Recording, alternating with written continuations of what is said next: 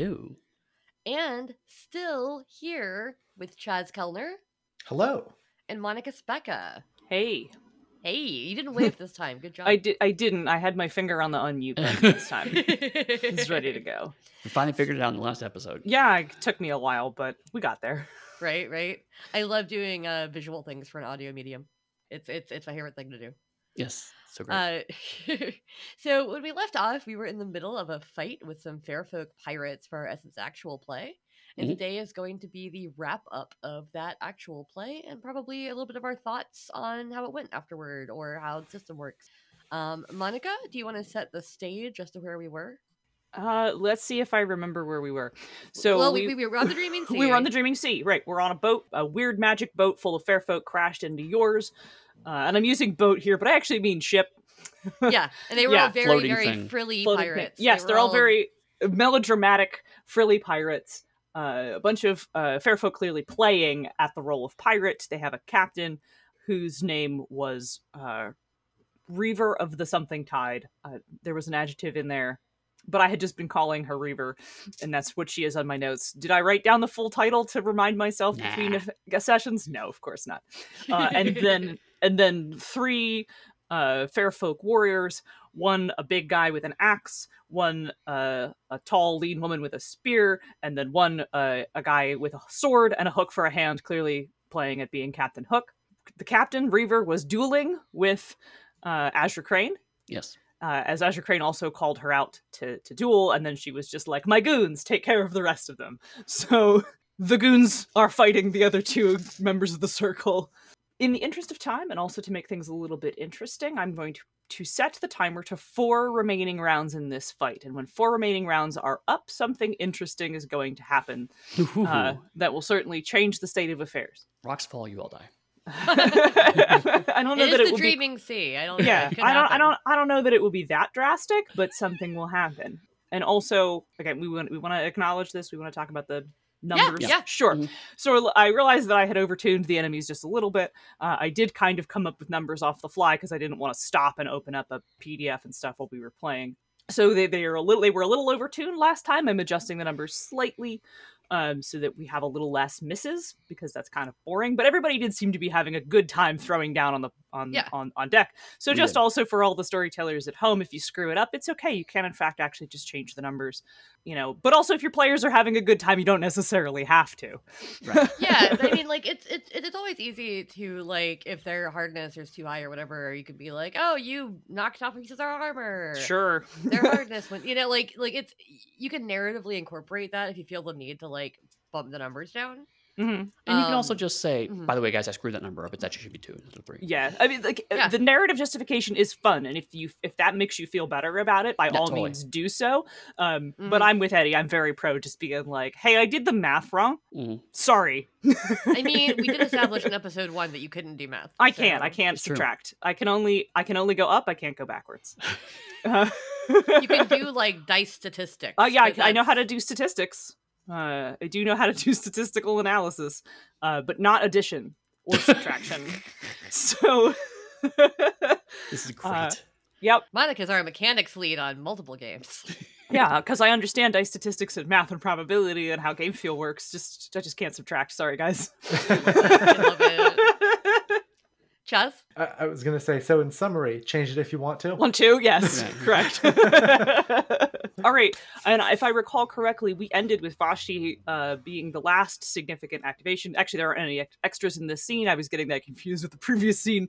Um, but yes, Vashti ended the fight, which means she gets to choose who goes first, including herself. I think Vashi's gonna go first. Okay, Vashti, go first. Yeah. first. Um, who was left to attack? There was Hook Hand Cardor guy. Hook, hand, and, man, Cardor. Yes. Yeah.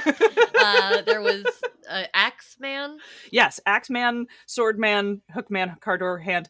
Uh, and then if you want to move past them on the like, um, I forgot the parts of a ship. The my brain was like anatomy of a ship. Nope. Uh, the back half of it, the The Port. aft. yeah, yeah, the back half of the ship uh, is where the person with the spear, the trunk of the ship. Yes, thank you, Eddie. The aft castle? the standing on the trunk of the ship. Now I'm calling it a trunk now. is the is the uh, fair folk with the spear, which she keeps throwing Yeah, yeah. uh, and then retracting. Uh, so that is a range band between you and her. So if you want to move, you can go attack her up close. Um, No, I think I'm gonna keep attacking the Axe guy. All right. I right, think, I think I was already attacking the Axe guy. yes, cool. Um, so this is gonna be a build power action because I think I spent all my power last time. Okay. So I will attack him with claws because I'm still in hybrid body. Yep. Um, do, do, do, looking at my powers. I had my email open because that's helpful when you're playing a game. Uh, I had Fist of Iron on. Yeah, okay. So I'm going to hit him real hard. okay. Hopefully, close combat and force. Yeah, hit hit him real hard. What it? What does this look like now that you are striking out at him with your claws?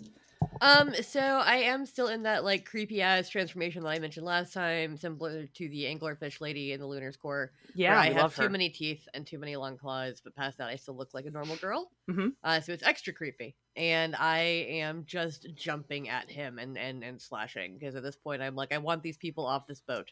Heck yeah. also, All they right. might they might hurt my best friend, Rippling Water, and I don't want that to happen. Yeah. Oh, she hasn't come up from the below deck yet, which is probably a good thing. But maybe that has something to do with what's what's going to happen in four turns. Maybe. Oh, Who no. knows? oh no. All right. Yeah, that definitely counts as a stunt. Go ahead and roll it. Um, defense down to three Because you can change things. if because you can want change things if you want to. Well, I got three successes, so All right. Well, that hits exactly. I rolled a lot of ones.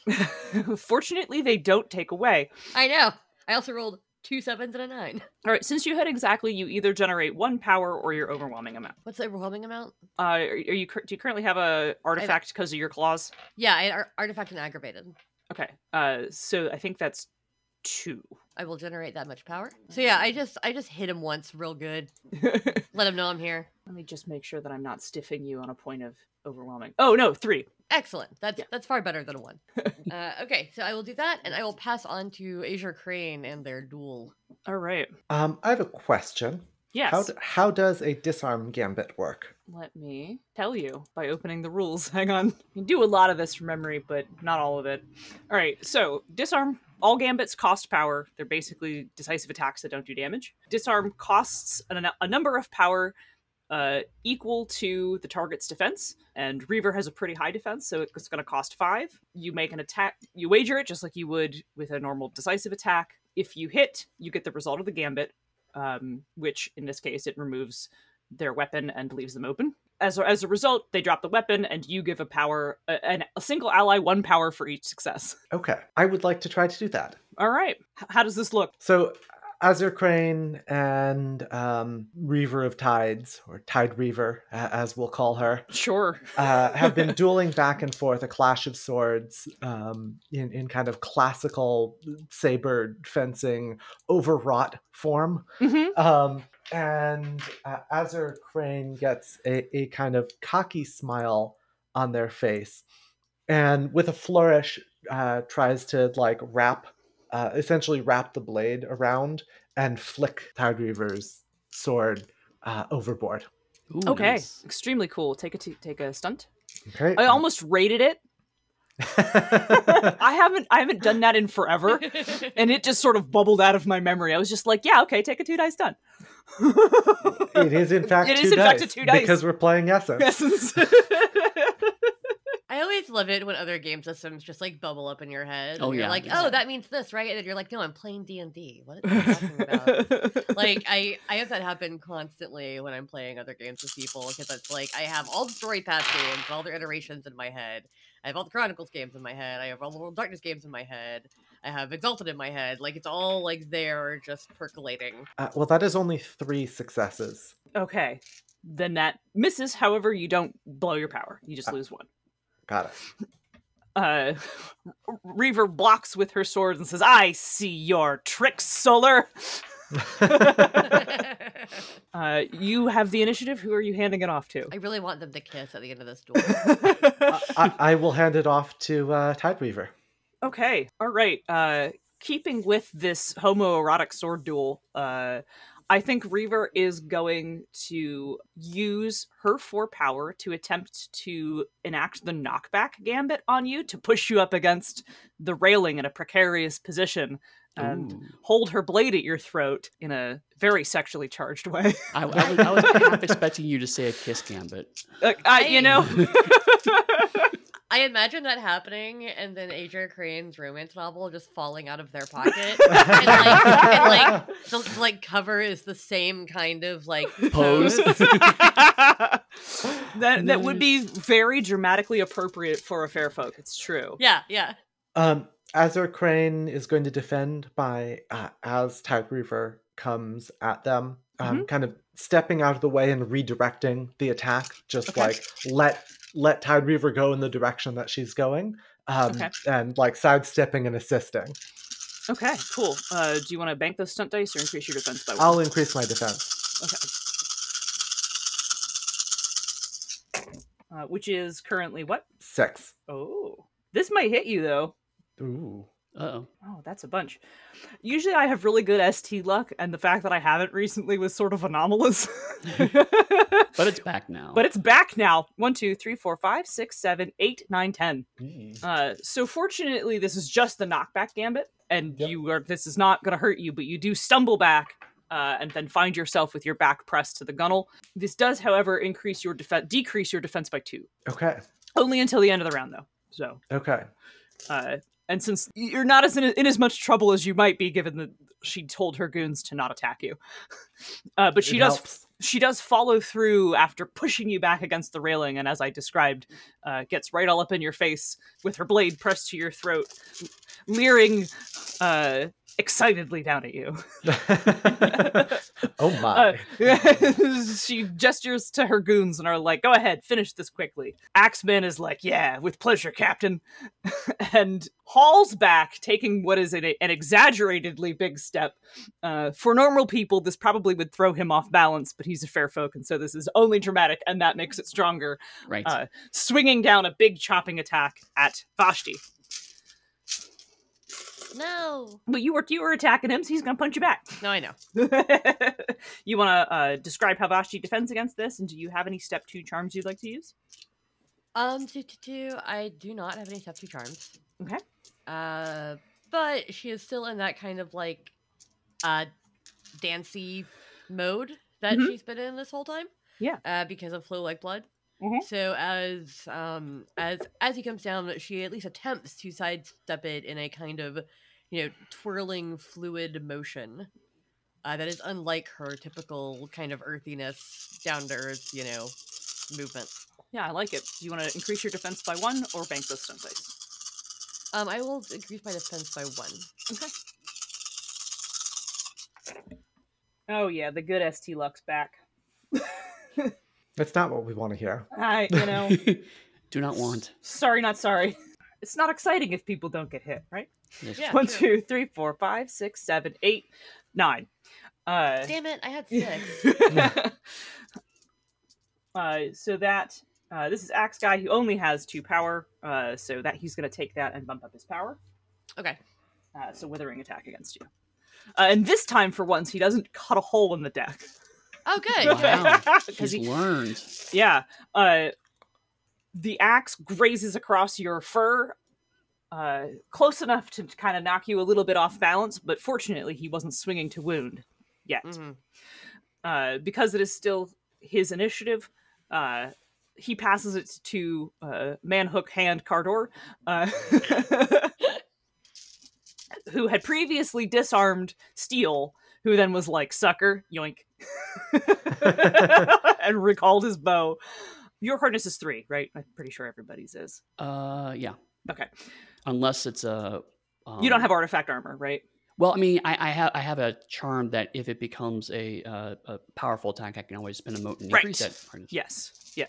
So he is going to make a withering attack against you as well, as he has three power, and you seem to be capable of making yourself more difficult to harm.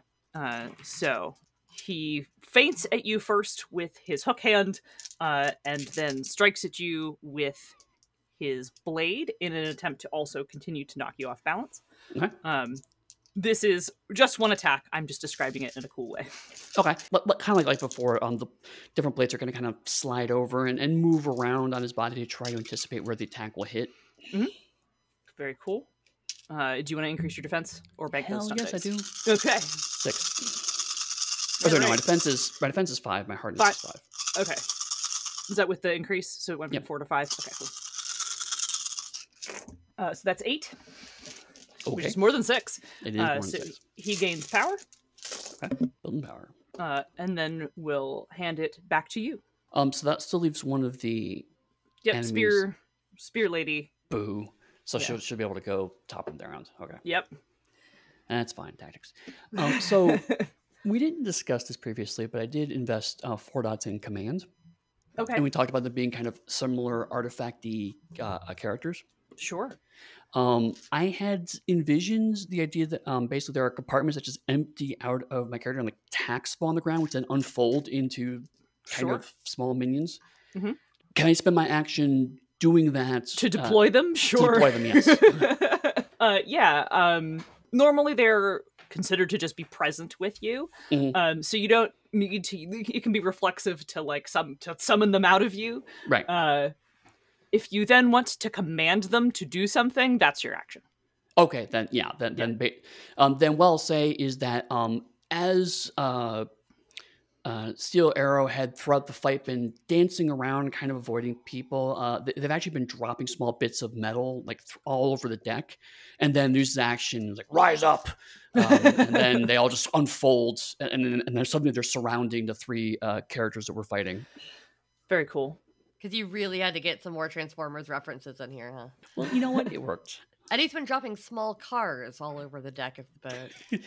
Yes, they're, they're small small wheels. Little, little, little like micro machine type things. Right, exactly. Rise up! It's not. No, Yeah. no, Uh, so you dots of command take their action as a separate character during normal combat scenes. Will do as she says. If you are commanding them to do something especially dangerous, resisted by an enemy, or against the nature of your soldiers, you have to roll war, and this is against an enemy. Uh, So Mm. you you make a war roll as their attack roll. That's what I figured. Okay. Yep. Uh, and what kind of weapons do you think these guys are armed with? Light Um, ones, I, I, I gave them kind of mediums, heavy ones. generic elite dr- uh, elite uh, drill elite Mhm. troop stats. So um, glaives is what I gave them. Yeah. Do you think glaives are a, a medium weapon Yeah, or a heavy weapon? uh, probably more medium. Okay. so they have they, they have to have unfold. yeah. right. They, they have one accuracy then. Okay. Um, in that case, uh, seven successes. I see Chaz realized something. Oh no! I, I forgot my accuracy in my. Uh, Oh attack. no! Oh, no. uh, all right. So which are which character are they attacking? um, they are attacking the character with the spear. All right. Trying to harass them before they attack. Okay. Uh, defense three. Um, so that is uh Four more successes. four more successes. Uh, so they they gain four power, uh, which I'll track don't- separately, I guess. yeah you you can track separately. Um, and I believe there's a battle group quality that allows them to give it to you. Uh, yes. Um, yeah. Do, do you want them to have that quality? more of us? Even Yeah, we'll you- say yes. Yeah. Yeah. Well, more of us is is automatic. All battle groups Oh, get right. more of us. Okay, so yeah, we'll just say they give it to me. So Sure, if that makes life easier. for especially at this stage of things. Yeah. So okay. cool. So you gain four power. Thanks, guys. Woohoo! Um, and I'll I'll net, net choose the last person to go, which I have no choice. Yep. Oh no, more of us. They if they don't have a commander, they do. They have you. They add three dice to their attacks and gain one power at the end of the round. It is formation attack. I think that lets them give you power to you. Oh, I had that one too. Yeah. So Cool. there you go. Worked out. All right, there you go. All right, so that leaves uh, Spear Lady, who is now surrounded uh, by the battle group, um, which she now has to deal with. Uh, they are making life difficult for her to continue throwing spears at the rest of you. Uh, so when we you have two NPCs result fighting against each other, such as this situation, Mhm. they just they don't roll. They just compare Uh, numbers. Yes, they just compare numbers. Uh, she has a uh, a base close close attack pool of 11 Mhm. uh, divided by two, round up becomes uh, six. Uh, and what's their defense? Um, their defense is five. Okay, so she hits them by one. Uh, five health levels. yeah, she they they they take a chip damage from her hitting them. Ouchie. All right, since she ends the round, she gets to decide who goes first at the start of the next round. Also, this round ends. The timer ticks down. Everybody gets a mote back. Yay, mote. a spent mote. If it's committed, it remains committed. Uh, and then she is, of course, going to nominate her captain to go. Of Yep. course she is. the The captain glances out at the water as if noticing something nobody else can see, and then looks back at Azure Crane with a little bit of uncommon desperation for a fairfolk. Uh, they're usually pretty cocky, melodramatic individuals. They don't usually do fear. So the fact that she's a little unsettled by whatever she's noticed that you you don't notice uh, is troublesome. And she leans into Azure Crane and whispers, "You sh- you should call all of this off and escape with me." Run away with me. yeah. I love that. Uh, so she's going to attempt to persuade you to uh, to uh, you know abandon your quest and flee to a life of sexy piracy with with her and her Fairfolk crew. Um, certainly nothing. campaign. Certainly nothing more exciting than getting a, a solar to come have fun with you. Um, I feel that that is supported by my major virtue and and, and rejected by my minor virtue. Okay, all right. So here's here's how this goes. Uh, what's your base resolve? Uh, my base resolve is two. Okay. Uh, so no points of integrity. Your base is two. It goes up by one if you have a dot of integrity, and it goes up by one more if your integrity is three or higher. Oh, okay. So then I have a, an integrity of three, or a, a resolve of three because I have Okay. int- integrity Right. of. So you you start with three, uh, and then your major virtue would make that jump up to six, or, or rather down. Sorry, it's it's supported by your major virtue, so that would make it drop down to one, uh, and then jump back up to three because of your minor virtue. yes. Yep. So conflicting. so we're right back around to just difficulty three. Okay. Which she succeeds on uh, with two extra successes. Uh, so you, at this point, you may accept the persuasion to go on ahead. Uh, you can refuse and present her with a hard bargain. Yes, I will come with you, but whatever. Or yes, I will do this, but I want you to do something else, or something like that. Uh, or you can outright refuse, and if you outright refuse, she gets her extra successes and bonus dice to her next action against you. Ooh. Okay. Nice. Um. Ooh. I enjoy Eddie's appreciation for discovering how social refusal works. Yeah, no, that's very cool. Um. I would sail with you for a time if you guarantee safe passage uh, to my companions. Ooh, so you're gonna give her the hard bargain of you will go with her, but they have to uh they have to help you. Yeah. No, Azure Crane. you see her consider for a minute and ask, just across the dreaming sea? Indeed.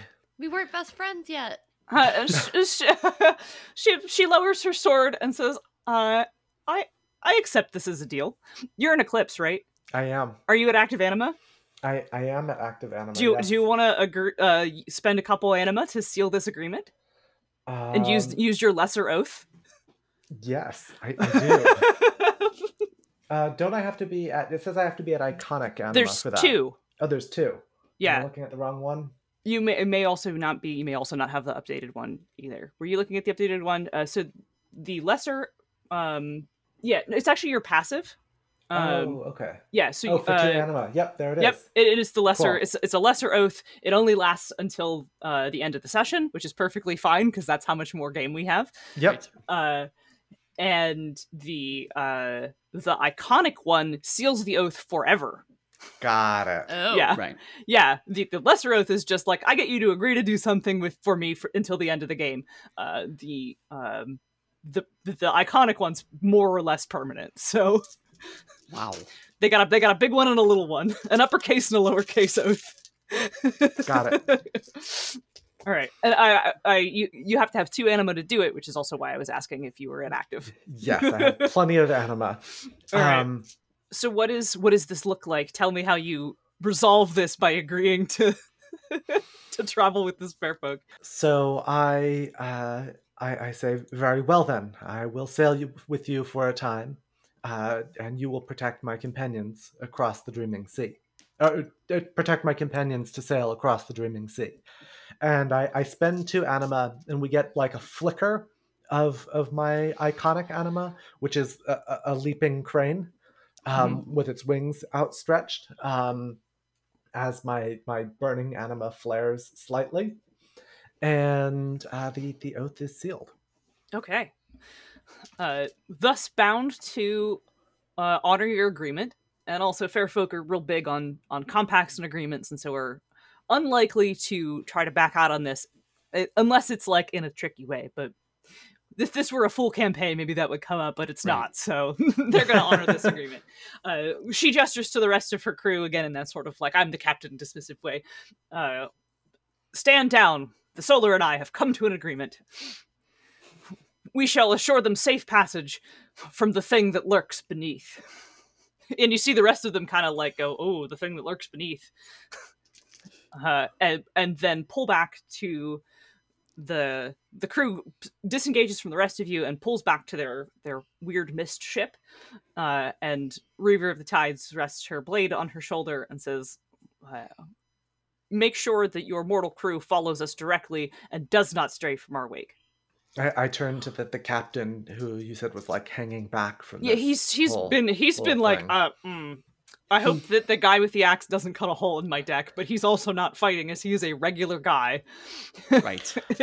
Squishy. yeah Captain, the Reaver of Tides has guaranteed you safe passage across the Dreaming Sea. Follow her ship closely. and you uh you trust that this is not a trap I can guarantee it. if you say so.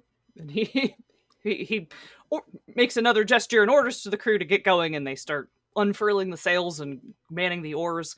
Uh, and the mist boat pulls away from being like sort of jammed up against your ship uh, and sails on ahead, creating this almost like tractor beam in the waves that tugs the ship along. Because remember, it had also gone very still. Right, right, right, right. Nice. Yeah. I believe by my bargain, I I, ha- I have to uh, accompany Tide Reaver on the On- ship Sure. for, at the moment. Okay. Uh, so who has navigate? I have a dot of navigate.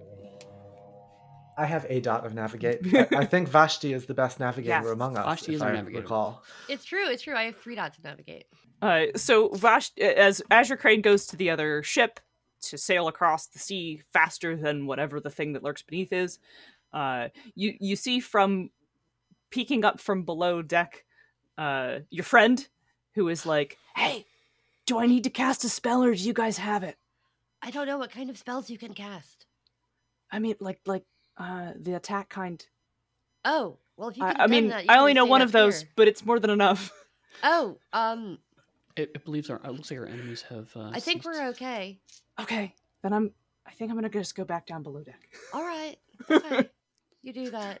What does does like she have one spell and it's obsidian butterflies? yeah, more or less.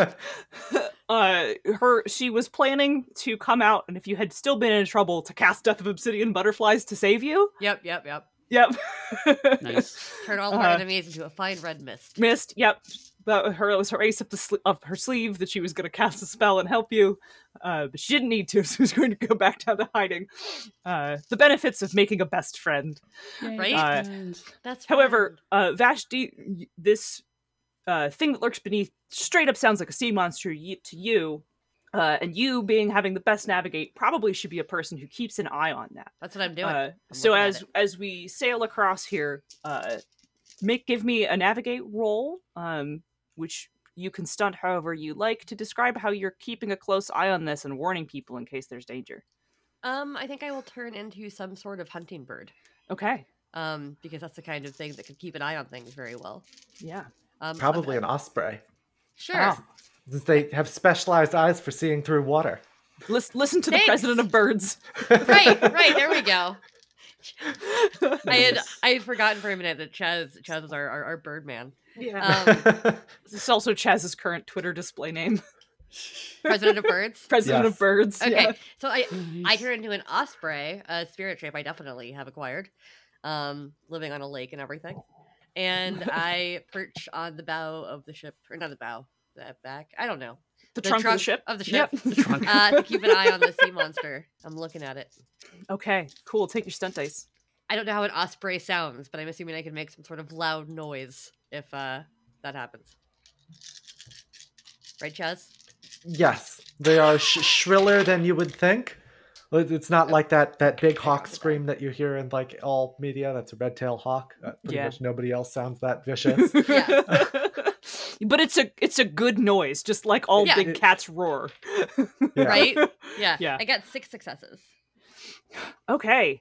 Wow. All right. So, uh, thanks to your keen vigilance, uh, at one point you notice what looks like an absolute enormous dorsal fin kind of crest a little bit, uh, and then uh, an eye that is very nearly the size of your boat look at you. Uh, and you kind of have a moment of like predator to predator communication as you are a lunar and that is kind of part of your nature. And it goes, I don't know that I want any of that today. Possibly also bolstered by the fact that the, the eclipse also made a magical oath with the fair folk to keep you all safe. And as it sort of swims up near the boat, gazes at you, looks at the whole situation, and then disappears back underwater. It doesn't bother you after that. Suspicious osprey noises. Sh- shall I? Pl- here we go. Nice. There we go. there we go. I This actually is- a character named Suspicious Osprey Noises now. yeah, play a character who's who's just very credulous, like a person who questions everything, Right. uh, and that's suspicious osprey. Nice. Oh wait, cred- cre- that's I'm using that word incorrectly. Credulous is a person who believes everything. Incredulous, yeah. Incredulous, yeah. You, Yeah. I, I did mean credulous the first time. I mean someone who believes everything, like someone who's very gullible, who's just like, Uh. oh yeah, yeah, no, I'll go. Who's hundred percent a mark. Um, and so me. that, yeah, yeah, like your Right. character, but they're they are suspicious osprey because I love a character who has a sarcastic name. No, I, I, I, Yep, totally yep. 100% on that. Yeah. Uh, so how do you imagine your safe passage into the harbor goes? Uh, this is also another shady harbor, so they're probably not going to freak out too much about the fact that you have a fairfolk escort. Uh, but but they aren't going to be thrilled about it either. How does the group imagine that this takes place, and how do you smooth over a little bit of tension that happens once you arrive? I mean, are we getting towed into the harbor by a fair folk ship? Yeah, so it had, that's that was the agreement. Yep. That, Yeah. uh, so that that looks real weird to people. it does sure. look real weird to people, Especially sure, but because we were supposed to be like under the radar. Wasn't that our you whole are mission? it was you are still sailing to uh, a, a lesser known port Right. um, you took the path less traveled that part's still happening you're not gonna your cover is not blown because you made this agreement it's just a little weird uh, and people might respond poorly so how do you imagine that you arrive and how do you deal with the fact that people might get a little uh, aggressive at the sight of a fair folk ship arriving I imagine the entire crew of extras on our ship Mhm. have just privately come to an unspoken agreement that we will never fucking talk about this ever. again. yeah they just okay. get off the ship and start drinking immediately. I like that. Yeah, okay. Uh, I ask uh, the captain, Tide Reaver, uh, Mm-hmm. to fly a pennant of peace, Okay. basically marking the ship as as uh, friendly or non-hostile. That's smart. That's good. Yeah, yeah, yeah. Yeah. Uh since you have already uh established sort of a working relationship and you say you you sealed because you sealed the oath, uh she is more than willing to run up a uh, to, to put up the semaphore of like this is not a hostile ship. It's probably a blue flag as Probably. a symbol of peace and serenity. Yes, almost certainly. Nice. Yeah. Would not probably would not be a white flag in creation, you're right. Flag of death. Yeah. Well, uh, white has connotations with like earth yeah. and Oh, okay. like stability, uh, and blue has connotations with peace and serenity. So yes, it definitely would be a, a blue flag. Nice. Um, The blue flag and- of peace. yeah, and you do see that um, there were people who were like ready to open fire on the ship, like with bows or to, to board. Uh, and when you run up the blue flag, they kind of walk away a little disappointed. oh man. We're gonna attack that big glowy fair folk ship. this pretty much puts us right up where we need it to be. Do you want to play through sending? Um, I completely forgot your your buddy's name. Rippling waters. Rippling Waters. Uh, you did you do we want My, to play my through best sending friend. your best friend Rippling Waters off? Did you want to say give say goodbye to Rippling Waters and give her a tearful hug and promise to write? Uh, of course, we do all those things. I told her I'm gonna come visit her all the time. yeah. Okay. Um, and then Uh-huh. I and then I forget because we age very slowly as exalts, and I come back and she's like 97 years old. I'm like, oh. Hi, friend. Oh, Oh. oh. I got the yeah. dates wrong. It's like in it's like in what we do in the shadows with Viago and his girlfriend. He's like 95 years old. Nice. Yeah, yeah, yeah. So, um, yeah, I, I think we can just say that we do that for the sake of this actual play, so we can get Yeah. into our thoughts. sure. But Yeah. yeah, no, this was uh, a nice little short adventure to get somebody across the uh, Dreaming Sea.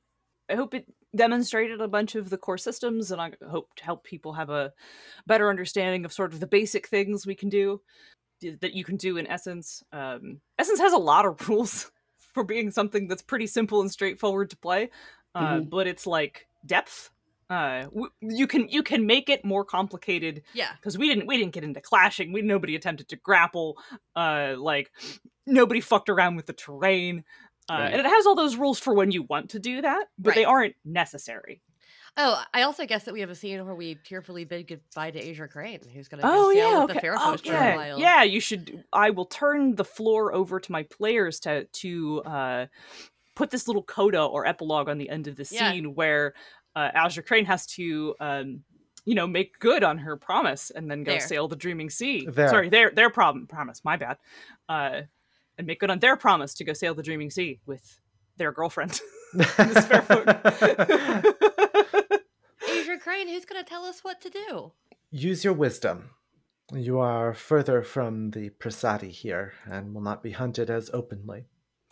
I am sure you can find allies among your kin uh, as well. How will I find them?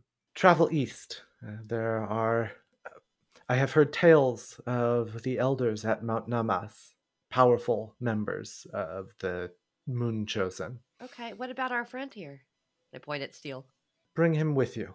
Oh, I will sail the Dreaming Sea uh, for a time as a pirate prince, and uh, perhaps our paths will cross again. being a pirate prince does sound very fun. May your enemies be weak and your sword be strong. Thank you, my friend. I just imagine that the final frame of this like arc of the anime is like, uh, you know, uh, Steel as the alchemical and Vashti in in sim sim simhata form, like walking over a hill of like Mhm. silhouetted against the like setting sun. You know, like just Right. very kind of like sl- slightly melancholic. But we're gonna start the next arc of the story now. Exactly. Yeah. Season two. Um, and and I'm gonna add like one more touch to that final scene. Like we zoom across the terrain to show that this is very far away, but we see this massive mountain, uh, like stretching up into the sky, and and at the, the top there's like a patch of darkness in the sky Uh-huh. that uh, where you can see strange stars, um, even uh, even in the daylight. Ooh. That that must be where we are trying to go. It, it is, Yeah. in fact, Mount Namas, a, a mountain crowned with a shadowland. Ooh. Very cool. Very cool. Yeah. Uh, I like it. so mm, people who are enjoying this, if you played the game of pick us an opening theme, now you got to find us a nice melancholy closing theme. Right. yeah, yeah. Uh, Yep. The the opening theme has to be really upbeat and full of energy, and the closing theme has to like be real down tempo and I mean, much much much like Sailor Moon does every season, yeah. where they're like, Here, "Here's a super high energy opening theme," and then the closing theme. It's like, "This is very sweet. yeah, exactly. We're gonna show them dancing." yeah, exactly. It's perfect. yeah. All right, cool. Yep. So I, I want to ask Eddie first. Actually, what were your impressions on this? Since you are the person who is least familiar with Essence, aside from your, you know, in involvement watching the Kickstarter or streams or what have you. Right. Right. Um, it was awful. Never playing again. No. Um, Surely the impression I got from you. obviously, that's why. Obviously, yeah. No, um, uh, we, we talked a little about this uh, off mic, but um, my experience with playing Exalted uh, was really kind of 2E. Um, and I, I think it maps with a lot of people's early experience with playing Exalted is that it is a lot. And it's a lot to kind of keep track of. Um, and there's lots of little kind of bespoke systems and charms that kind of interact with each other in interesting ways. And once you learn that depth, it can be compelling. But it can it's it's a it's a learning cliff. It's not even a, a learning curve. It's it's it just goes straight up. Uh, whereas with Essence, I was pretty easily, I pretty quickly grabbed onto the fact that there are core systems everything hangs off of. And once I got those core systems pretty quickly, yes, there's a lot of detail and systems that I didn't know going in, but I didn't feel like I needed to. It was enough for someone to kind of fill me in really quickly. Okay, this is how this works. This is how this connects together. Okay, right. cool, great, and I can move on. I didn't feel like I needed to know that going in. Like I read nothing starting this. I, I just kind of copied and pasted my core mechanics out in character creation. That was pretty much it. I didn't really yeah read anything. So the fact that I came in pretty much without any just just vaguely remembered knowledge from about five ten years ago uh, seemed to work actually out really really well. Yeah, I I know that when like for instance Matthew runs they came from as a demo, he always mm. leaves out like two or three of the mechanics. Mm-hmm. Um, and I feel like Essence can do the same thing. Like there are some mechanics you don't need to introduce right away right. if you're running it for a new group. And then if you're running it for people who are more experienced with Exalted in general and want a slightly more complex system, or just for a long time group who's going to be doing it for a while, then you can add in all those things that, as as Monica said, that that, that we skipped earlier. Um, yeah, which is really really nice being able to kind of pick and choose if you want to even deal with some of those. Mm-hmm. And, and I think the one thing that's really kind of key for Essence is that there have been other kind of fan creations to kind of do a, simplified version of Exalted, like you know, is Exalted with Fate or Exalted with Savage right. Worlds or what have you. Um, but this actually feels like Exalted on a mechanical level um, enough that way. If you play this like it and then want to move to third edition, there's going to be a lot of similarity there, and also there's enough connectivity that you can grab rules from each edition and put them in the other edition pretty easily. It seems.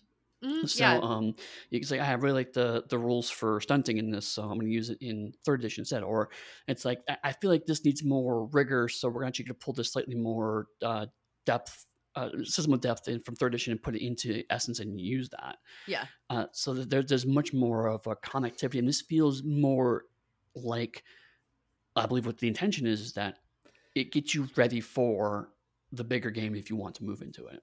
Yep, yep. We also have a charm conversion guide for if you want to take any exalted charms and move them into essence. Um, which is super useful because obviously we couldn't do like every single charm because that obviously. would have made the book way too big.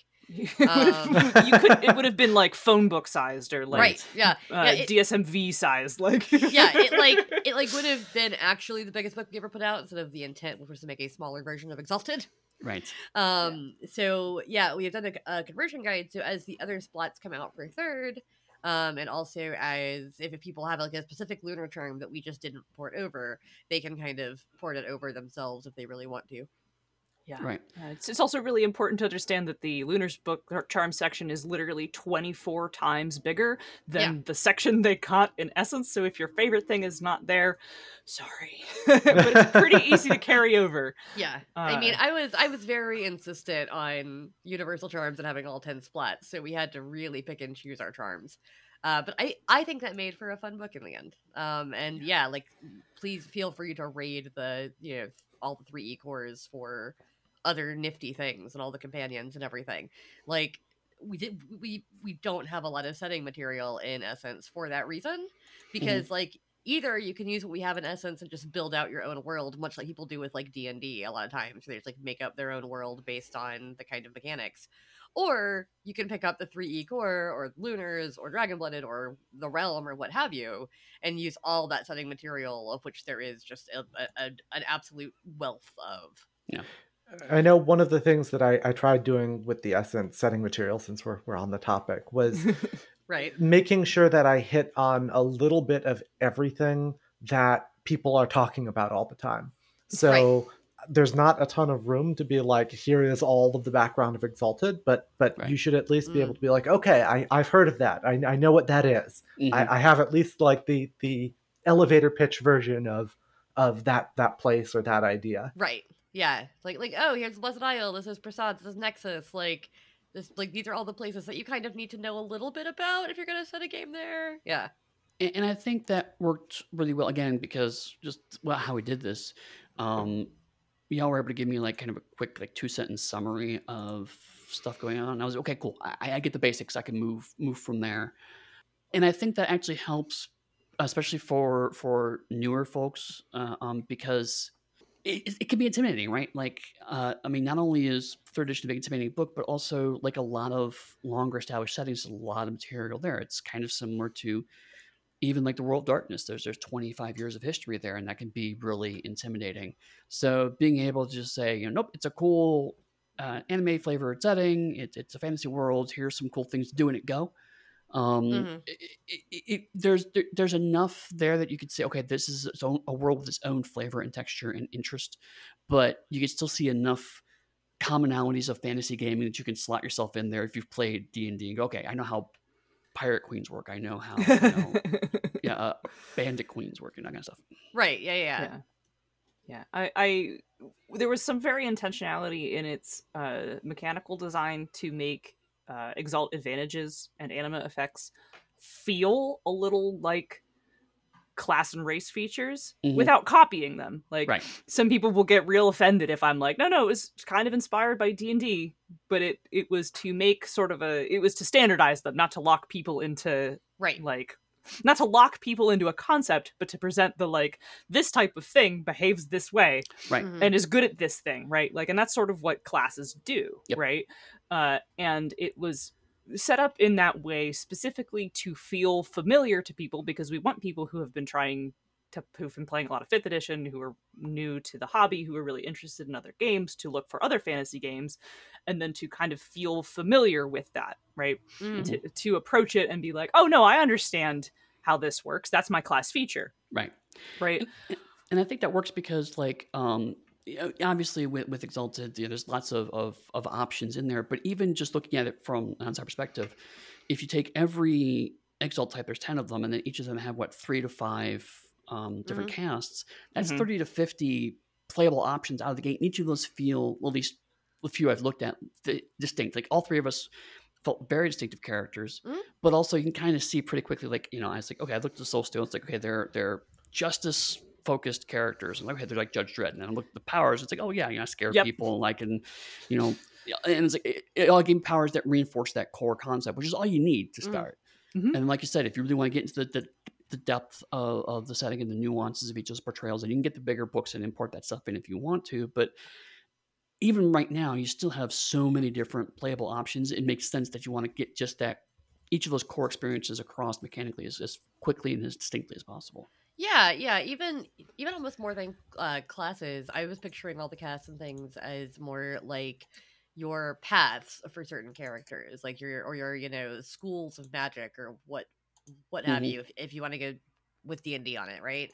Right. So like if you're playing, um, uh, you know, ranger, you can go animal master, like beast beast master, or you can go like sniper type character. You can go whatever. Like there's all the different ways you can go with it, and that's, that's kind of how I felt about this. It's like you're a lunar, so you're a shapeshifter. Like that's just what you are. Like you are gonna be a shapeshifter. That's that's kind of your bread and butter.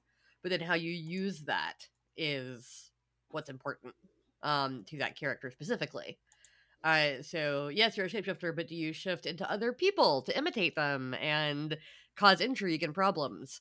Or do you shift into great big bears and oxes and attack people? Or do you shift into tiny little creatures that can eavesdrop on things? Like right you know there's there's a lot of ways to do it um, and that's that's really how i how i think about it um, when, when when we were first talking about this yeah and honestly for a game like this where the goal is to strip a, a, a deep game into its nuances there's a lot of value in playing to uh, tropes let's say i don't want to say stereotypes but you know um, i want to do this thing let the rules let me do this thing and there, there's enough other stuff like how you stat your skills, what kind of background you take, and all that. You you can give your own depth and spin on it. Uh-huh. But yeah. um, you know, even me, it's like okay, I I, I want to play this this alchemical and I want a ranged character. I was pretty quickly able to find enough things to cobble it together without feeling like I had no options. Like I actually had to. I, I, I swapped some charms. Around. Like there's so many cool options. Like I don't know which ones I want to take. So I never felt like I was limited. If anything, I felt like it helped me because I was like, I have a concept okay, cool. There's immediately things that obviously fit with that concept. And I feel like most people coming into this will, unless they have a very bespoke, you know, very idiosyncratic thing, it's like, okay, I want to do this, I want to do this, I want to do this, to probably find things that do those things. Yeah, I, I, I agree. I will also say that Exalted period is not a game that lends itself super well to one shot play.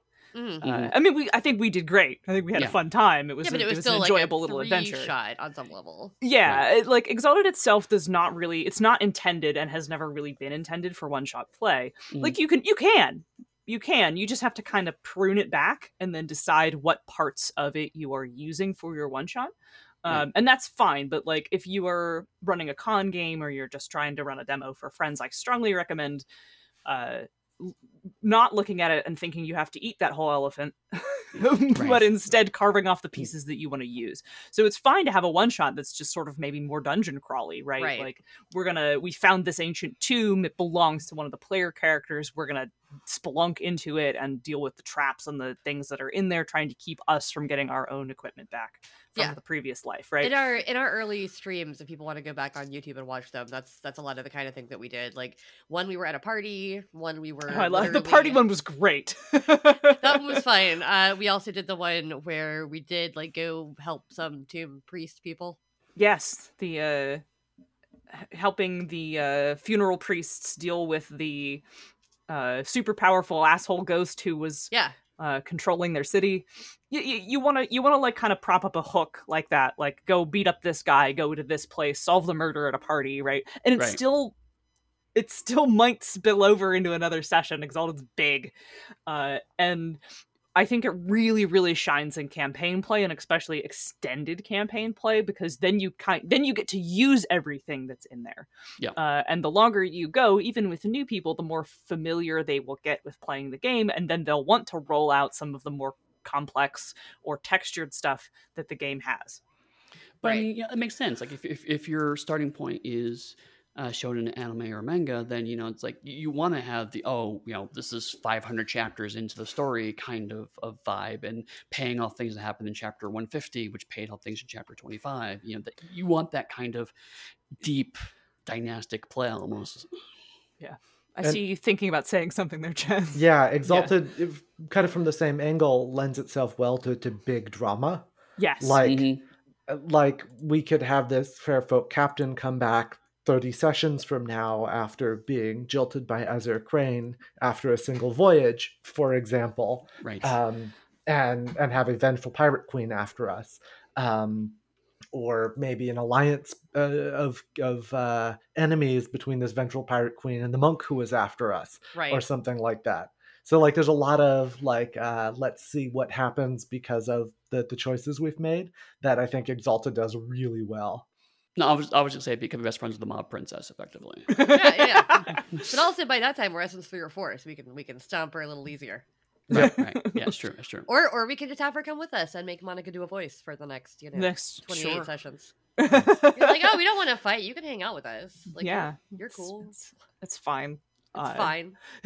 no, I, I love that kind of stuff. Actually, I wouldn't have been like it's it's this is fine. Like the the dog on fire. Uh, the um one of the things that I do really like about it too uh, is I've always called it a game really about the consequences of success, not the consequences of failure.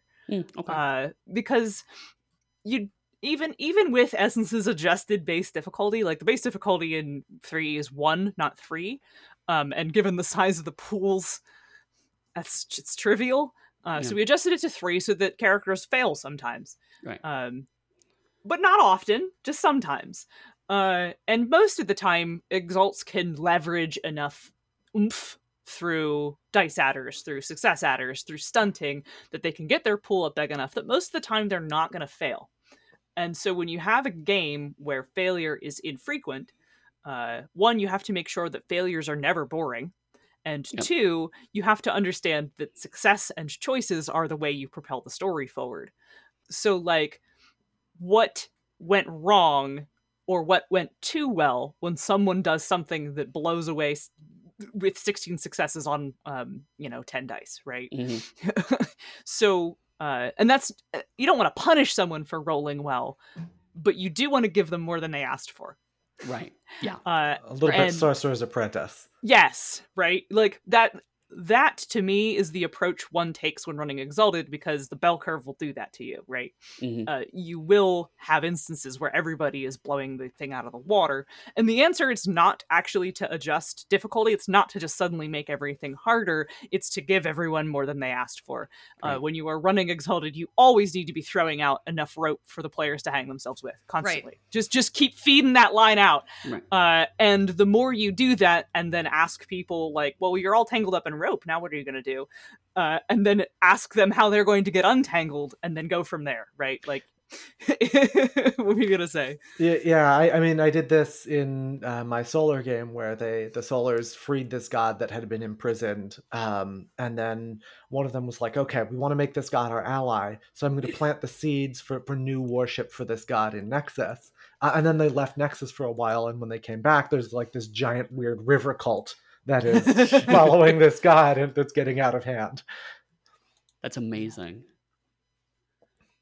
yeah that and that's exactly what it. i'm talking about right like uh and um i also am again kind of against keeping really detailed notes i think you shouldn't prep too much um but i do think you should write down everyone who gets away right like Yeah. the monk from earlier uh for ex- just as a quick example from this game right? So like if they spare someone uh, who who they didn't like and they're allowed they the player characters magnanimously allowed them to flee you then have a ripe opportunity to either turn this guy into a recurring villain uh, or this a rival uh, and rivals are super fun so you get this guy who shows back up and is like you beat my ass last time so i'm not going to let anybody else kill you nobody gets to kill you but me Right, exactly. right so they have this sort of like anti-hero rival who's kind of on their side uh in the sense that like they want they want to be the person who beats your ass not anybody else yeah, Uh, very, and- very Prince Prince Zuko for the first uh, couple seasons Yeah, of Avatar. mhm. exact exactly uh and there's you got to pay attention to that that those places to find that drama right uh and all of those are propped up on player choice um and i think it's really really important when you are running exalted to lean on the powered by the apocalypse question of what do you do Yeah. I- i don't i don't know that our storyteller section addresses that directly and i think it might because it's fantastic but um that's very important to me that like you set up the scene and then you ask what do you do? You set up the scene you ask what do you do? Because you are propelling yourselves along on the big shit that your exalt your exalts are doing right? Right. uh, Mhm. and they are they are superheroes. They're larger than life demigod characters. They have improbable abilities. Uh, and when you're playing them lean into that. Be think big. Think powerful. Don't think like a regular human because you're not uh, what does it mean to your character that you can you know hold your breath for 10 minutes and survive a lethal blow to the chest but no one else can and so what Mhm. bad decisions do you make because you are next to immortal right Right. uh or you know i'm just using super tough as an easy example here but there are all sorts of other big exaggerated things that exalts do that you as the player are like well i have the ability to just talk and and the most powerful gods have to listen to me right Mhm. uh, so what bad decisions will I make with the fact that I can command the attention of extremely powerful things? Uh, maybe attention that's going to get me in trouble, and we're right back around to just throwing your players enough rope to hang themselves with. Right. Which I mean, I mean, it makes because like if you look at games like uh, D and D is a, a pretty common example, but like you know, the, a lot of those games are much more plot-driven games. Like, okay, we're gonna this is the adventure we prepared for you, and this is the things we're gonna go through, and maybe based on the party dynamics, they'll change how you approach it, and maybe they'll go off in slightly different directions. But generally speaking. Um, it's not railroady per se, but just more. There's a certain kind of rough direction everyone's going in, and that's kind of Mhm. what's needed. Whereas what you're describing is such much more like it's much more character driven. It, it's the here's a thing that happens, the characters interact with. Okay, well, what next logical thing happens after that? Then you put that in front of them, and they do more stuff, and then you find the next logical thing to put in front of that, and then you just can keep going that way. So you just keep putting laying the tracks as the characters go, if you will. Yeah, yeah.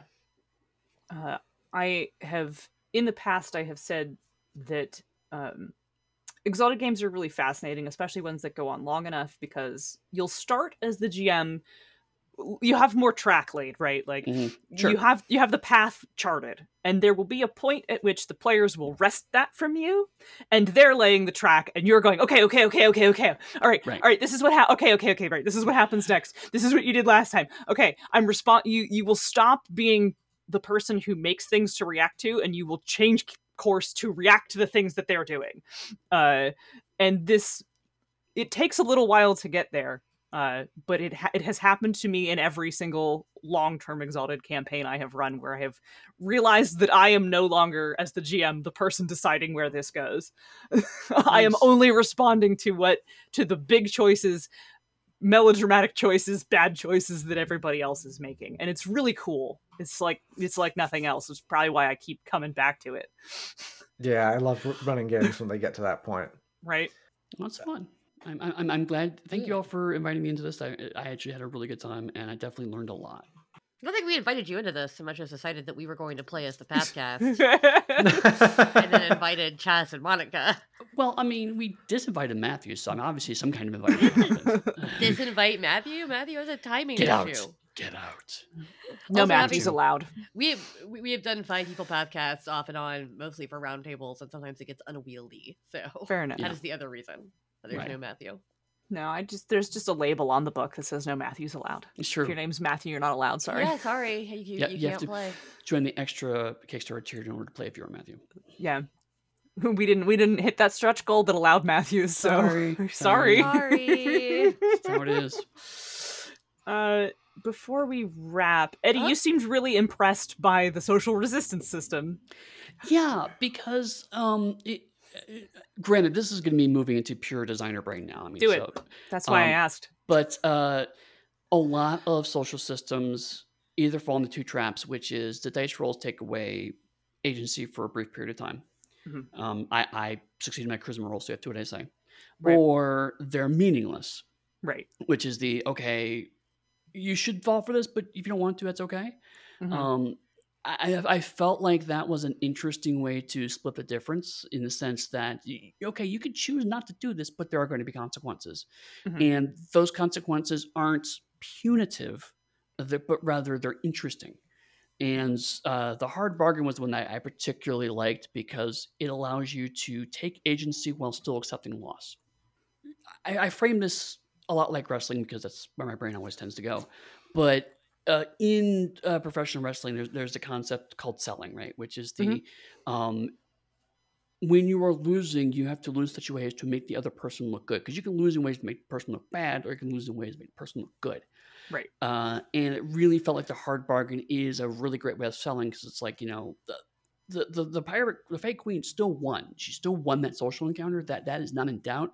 But Right. now here's an extra wrinkle that makes that interesting and, and a different way to spin that. Mhm. Or it's the okay, well, I'm gonna say no, but then you're gonna get a lot more dice or or, adva- or sorry bonuses to to hit you next time around. Right. Um, so it's like the you know, I uh, you gotta do this or make things harder. I mean, so it became a genuine choice Mm-hmm. rather than just um, no, I don't want to do that. Okay, cool. Then you get smacked down with a stick. It, there, there, there was some actual genuine options there, and I, I found that really, really interesting. Cool. Yeah, uh, you may also be excited to know that the the antagonist section says that if you are role playing a a, uh, a social threat, that you should lean on hard bargains more than on outright refusal, Mhm. uh, so that when people are when NPCs refuse, they always present a like, okay, well, I'll do what you say, but right. uh, Yeah. rather than just be like, no. And I flipped everyone off for our viewers Yes. at home. The other thing yeah, is- no, that is that, that that really brings the yes and yes but no but kind of things into this this kind of role playing, which I feel like so many like folk like there are a lot of folks who know about it. There are a lot of folks who see it in various game supplements, but like really, that's at the heart of all improv to make it good. And Yep. gaming is improv Mhm. with dice. Um, that make things occasionally not improvised because they tell you what happens.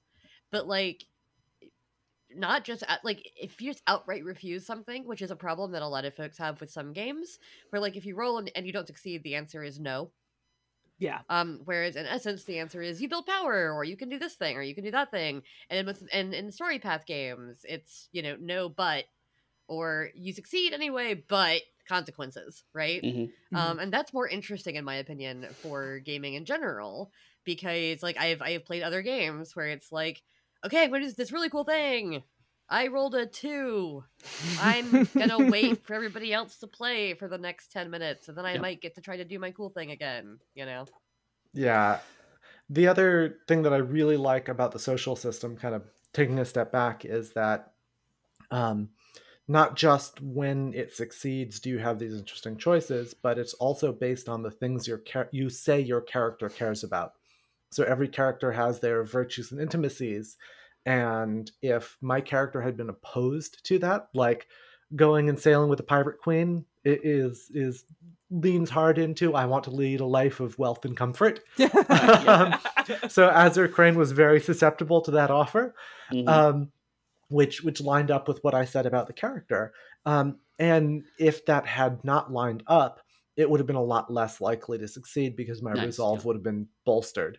Um, so uh, you can't just like rock up with a lot of charisma and say, "Do these things for me," Right. but you you have to understand what the other character cares about and craft an argument that speaks to what they care about um, to get them to do things. Uh, so that's a, a really neat part of it as well. Um, and then I guess kind of the final piece is um, unacceptable influence. If there's something that's it, that your character is inherently object object to that um, is past just I don't want to, but my character would never, then you can reject it outright. Yeah, uh, and uh, there's a bunch of of specifications for what the system defines as unacceptable. Um, like as by default, you can't force someone to harm themselves, for instance, Right. uh, and you can't force someone to participate in something out of character that would be one of their uh, lines or veils, right? So Right. those are two things that the system itself says, nope, don't do this. Right. Uh, and then the rest are also defined by like your character and your morals uh, which also helps people behave a little better at the table. Like, don't don't design Right. around assholes, but do encourage good behavior, right? Mhm. Uh, Eddie, you may also be excited to know that there are a handful of effects that create exceptions to the hard bargain and refusal rule, Oh, uh, including a, a Getimian effect where if someone refuses you, you make the hard bargain instead. Oh, nice. Where if someone goes, "No, I'm hard bargaining," the Getimian goes, "Yeah, but I control the bargain." Uh, and there's there's a there's another one. Um, I think it's the one of the Zenith Anima effects, where if someone outright refuses you, you get the dice. oh, jeez. Nope, mine now. Yep. Nope. Well, yeah, Uh, that's that's that's why I like flow like blood so much as a as a defense charm for lunars is because like if I successfully defend, I get their fucking power. that you get their power. Yep. So like, I'm like I'm like you know like I think of it as uh this is just totally not how it works, but in my brain it works like the Black Panther suit, where it's like it's like Oh, yeah. you you you hit me and I just absorb it. I'm just like Right. thanks, buddy. Now I can hit you harder. Um, yeah, no, it is. It, it, it's a lot of fun. But the other thing I, I- dig about this is, um, again, going back to, to kind of anime tropes, is is the idea that you talking shit to someone or flirting with someone in combat makes mechanical sense Mhm. because the the worst case scenario for you if you make a dice roll is you're going to get some more dice for something you probably want to do anyway Right. and you might actually talk somebody out of attacking you but if they don't it's like cool but i still get some extra dice anyways. I, I don't lose out by at least giving it a try which i think is really where exalted ultimately works well is when the system is saying yeah why not? Give it a shot see what happens. Um, and that's really where i think it, over the years exalted's always done a pretty good job of of trying to make that a realistic possibility. Yeah, I would say that like we we we just had our Cavaliers of Mars, uh, you know, spotlight, Mhm. and honestly, that's what like Exalted is the most like that as far as feel, in my opinion. Where it's fair. like it can be swashbuckling or intrigue or combat or adventure, and yeah, like it is the kind of game where you might swing from a chandelier and you know. Th- like point point your rapier at, at, at, the bad guy and have a brief conversation before you go into a duel um Mhm. Because yeah like there's there's a lot of that built into the the setting and and and the themes of the game in general. Like do you, do you have to play it that way? No but like you definitely can and it's encouraged to do things uh, like like Chaz did to like you know stop in the middle of a duel and have a like tense moment with, with somebody who, you, who you then run away with. It's like okay, that's a very dramatically appropriate thing to do, even if it's it feels a little silly to the real world, right? Right. It's it's very normal and exalted, and also very normal in a game like Cavaliers of Mars. So yeah, Yeah. Yeah, Absolutely. I think I think they're both games kind of defined by melodrama. Yep. uh, Mhm. and Yeah, and definitely. like and both their systems support playing melodramatic games where a fight ends because uh you know a fey pirate princess convinces this demigod diplomat to run away with her you know uh Yeah. and and sail the high sea the high magic seas together right.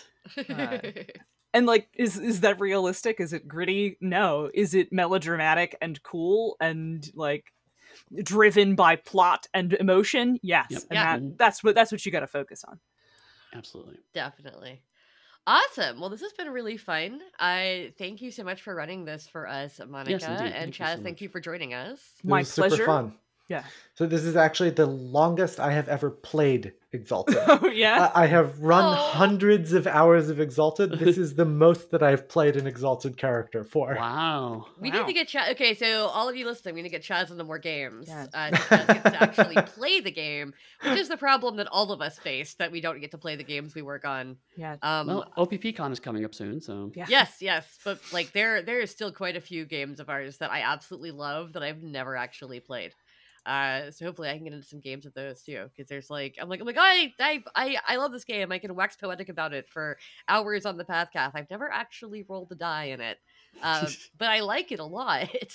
in theory uh just because that's that's our curse and also sometimes as we've talked about before on the podcast with with with, with matthew and eddie like sometimes you don't want to play your games to relax right. sometimes Yeah. you want to play other people's games to relax because you don't have any like investment in them in the same way hmm uh, so Yeah. that is also one of the problems is it's like sometimes i'm like oh like i have d&d groups because i don't always need to be playing like changeling the lost when i want to chill you know like um yeah so yeah and it can be i- if if you've spent all day being like i tried to rebalance this thing and i got it close and i guess it's good enough and then someone at your table is like it doesn't work and you're just like god i'm so tired of looking at this yes. Uh, yeah, they're like that's that at least for me is sometimes why I'm like, no, I just want to play through the breach. I just want to play Malifaux. I just want to play Pugmire. I want to play a game that I didn't write on right because I'm so tired of other people telling me it's not working. yes. yeah yeah exactly so like you just, you just want to play these games that you're like detached from you're like Yeah. i didn't i, I had nothing to do with this, this I is- want to complain about how it's not working. right thank you uh, with that said we're getting close to time uh it's not not a two hour episode luckily it is a little bit shorter one for folks at home uh, so Chaz, people wanted to find you, follow you, talk to you about Exalted, invite you to their Exalted game where you get to play for many sessions. Uh, where would they do that? You can find me on Twitter as at StoryToldChaz, where I tweet about all the projects I'm working on, all of the RPG stuff I'm reading, all of the podcasts that I'm involved in, which is many. Um, uh, you can uh, from there you can get to, to all of the stuff that I've worked on and mentioned in, in other episodes. Uh, you can also find me on the Exalted fan cord, though I I don't keep up with it. So, like I said, at me responsibly if, if you want me to, to get involved in your conversation, um, and I'll I'll come around and see what you have to say. Um, uh, yeah, I, I, I like I said, everything's kind of on my Twitter if you want to find anything else. I love the idea of like use use your ads responsibly. Like, don't don't over at people. Like That's just that's just life in general. we we try to do that too in the like announcements channel in the Onyx Path Discord We're like I try to keep the at everyone's to a minimum. Where it's like at everyone big sale, at everyone new Kickstarter, at everyone Kickstarter almost over. Bye, sorry. Uh, so Monica, where people find you, follow you, and at you responsibly. yeah, don't at me responsibly. Uh, just don't at me. Don't at Just me. don't at me at irrespons- yeah, don't at me irresponsibly or responsibly. uh, if you want to follow me on Twitter, I am at Zenith Sun, where I retweet art and my news and info, and then I also sometimes talk about game design. Um, and you can also listen to me talk about game design, game running, and game writing on my podcast, Bonus Experience. Uh, and if you want to follow that, that is at Bonus EXPcast on Twitter or bxpcast.com, uh, part of the Misdirected Mark Network. Ooh. Uh, Ooh. Ding. Ooh, di- thank you, Chaz. You're. Uh, you can also hear Chaz and I on the systematic understanding of everything, uh, a complete exalted explainer. Uh, though I think we will probably be getting the gang back together for some exigence episodes Indeed. Yes. Indeed. Coming Yeah. soon. coming soon. Yep. Coming soon. Uh, yep. And you can find that at exaltcast.com. and Eddie? Um, I was about to pimp the Onyx Pathcast, and I realized that would be very That silly would- to do. They're- Listen to they're- this podcast they're- you're already listening to. Right. You want to listen to this podcast, You all already on. understood the assignment already. Good job. Right. Um, so then, uh, other than that, you can find me on Twitter at Pugsteady, P U G S T A D Y. That's mostly my kind of talking about uh, things that I'm getting involved with on a day to day basis. Uh, kind of similar to Monica, actually. Um, if you're also interested in, in game design, Danielle uh, Lauzon and I have been doing a bi weekly Twitch stream called Lunch and Crunch every Tuesday. It's fun. I've been watching it and eating my lunch. Yes, it's been a good. Also, remind, it gives you a chance to eat your lunch, which is something that sometimes we're not always great at. Yeah. um, but uh, you can find all my stuff at uh, pugsteady.com, which is my website. You can see me on the Onyx Path Discord, where you can at me responsibly, but not irresponsibly, because I will block you. Um, and I have no shame. I have no problem doing it. Uh, and otherwise, uh, come out to the uh, Onyx Pathcast channel and uh, let us know what your thoughts about this actual play. It's been a while since we've done an actual play on the podcast, so I'm curious to see what people think about it now as opposed to the last time we did it we did our Trinity one or our Scion one. So Yeah, yeah. We we do these fairly sparingly, but they are fun when we get to do them. indeed. Uh, you can find me most places at Dixie Cyanide. Uh, you can at me responsibly. I mostly get ats on the Discord when someone's causing trouble because I am I am the main band. hammer. Moderators. Those are Yeah. good good eyebrows there. excellent for our, our audio medium. Um, but yeah, so you can find me both places at Dixie Cyanide. That's Instagram, Twitter, etc. Um, I am on the fan cord running around, and yeah, Exigent soon. Yay! Yeah. Ooh. Uh, with that said, you can find us at theonyxpath.com, the on social media, and as always, many worlds,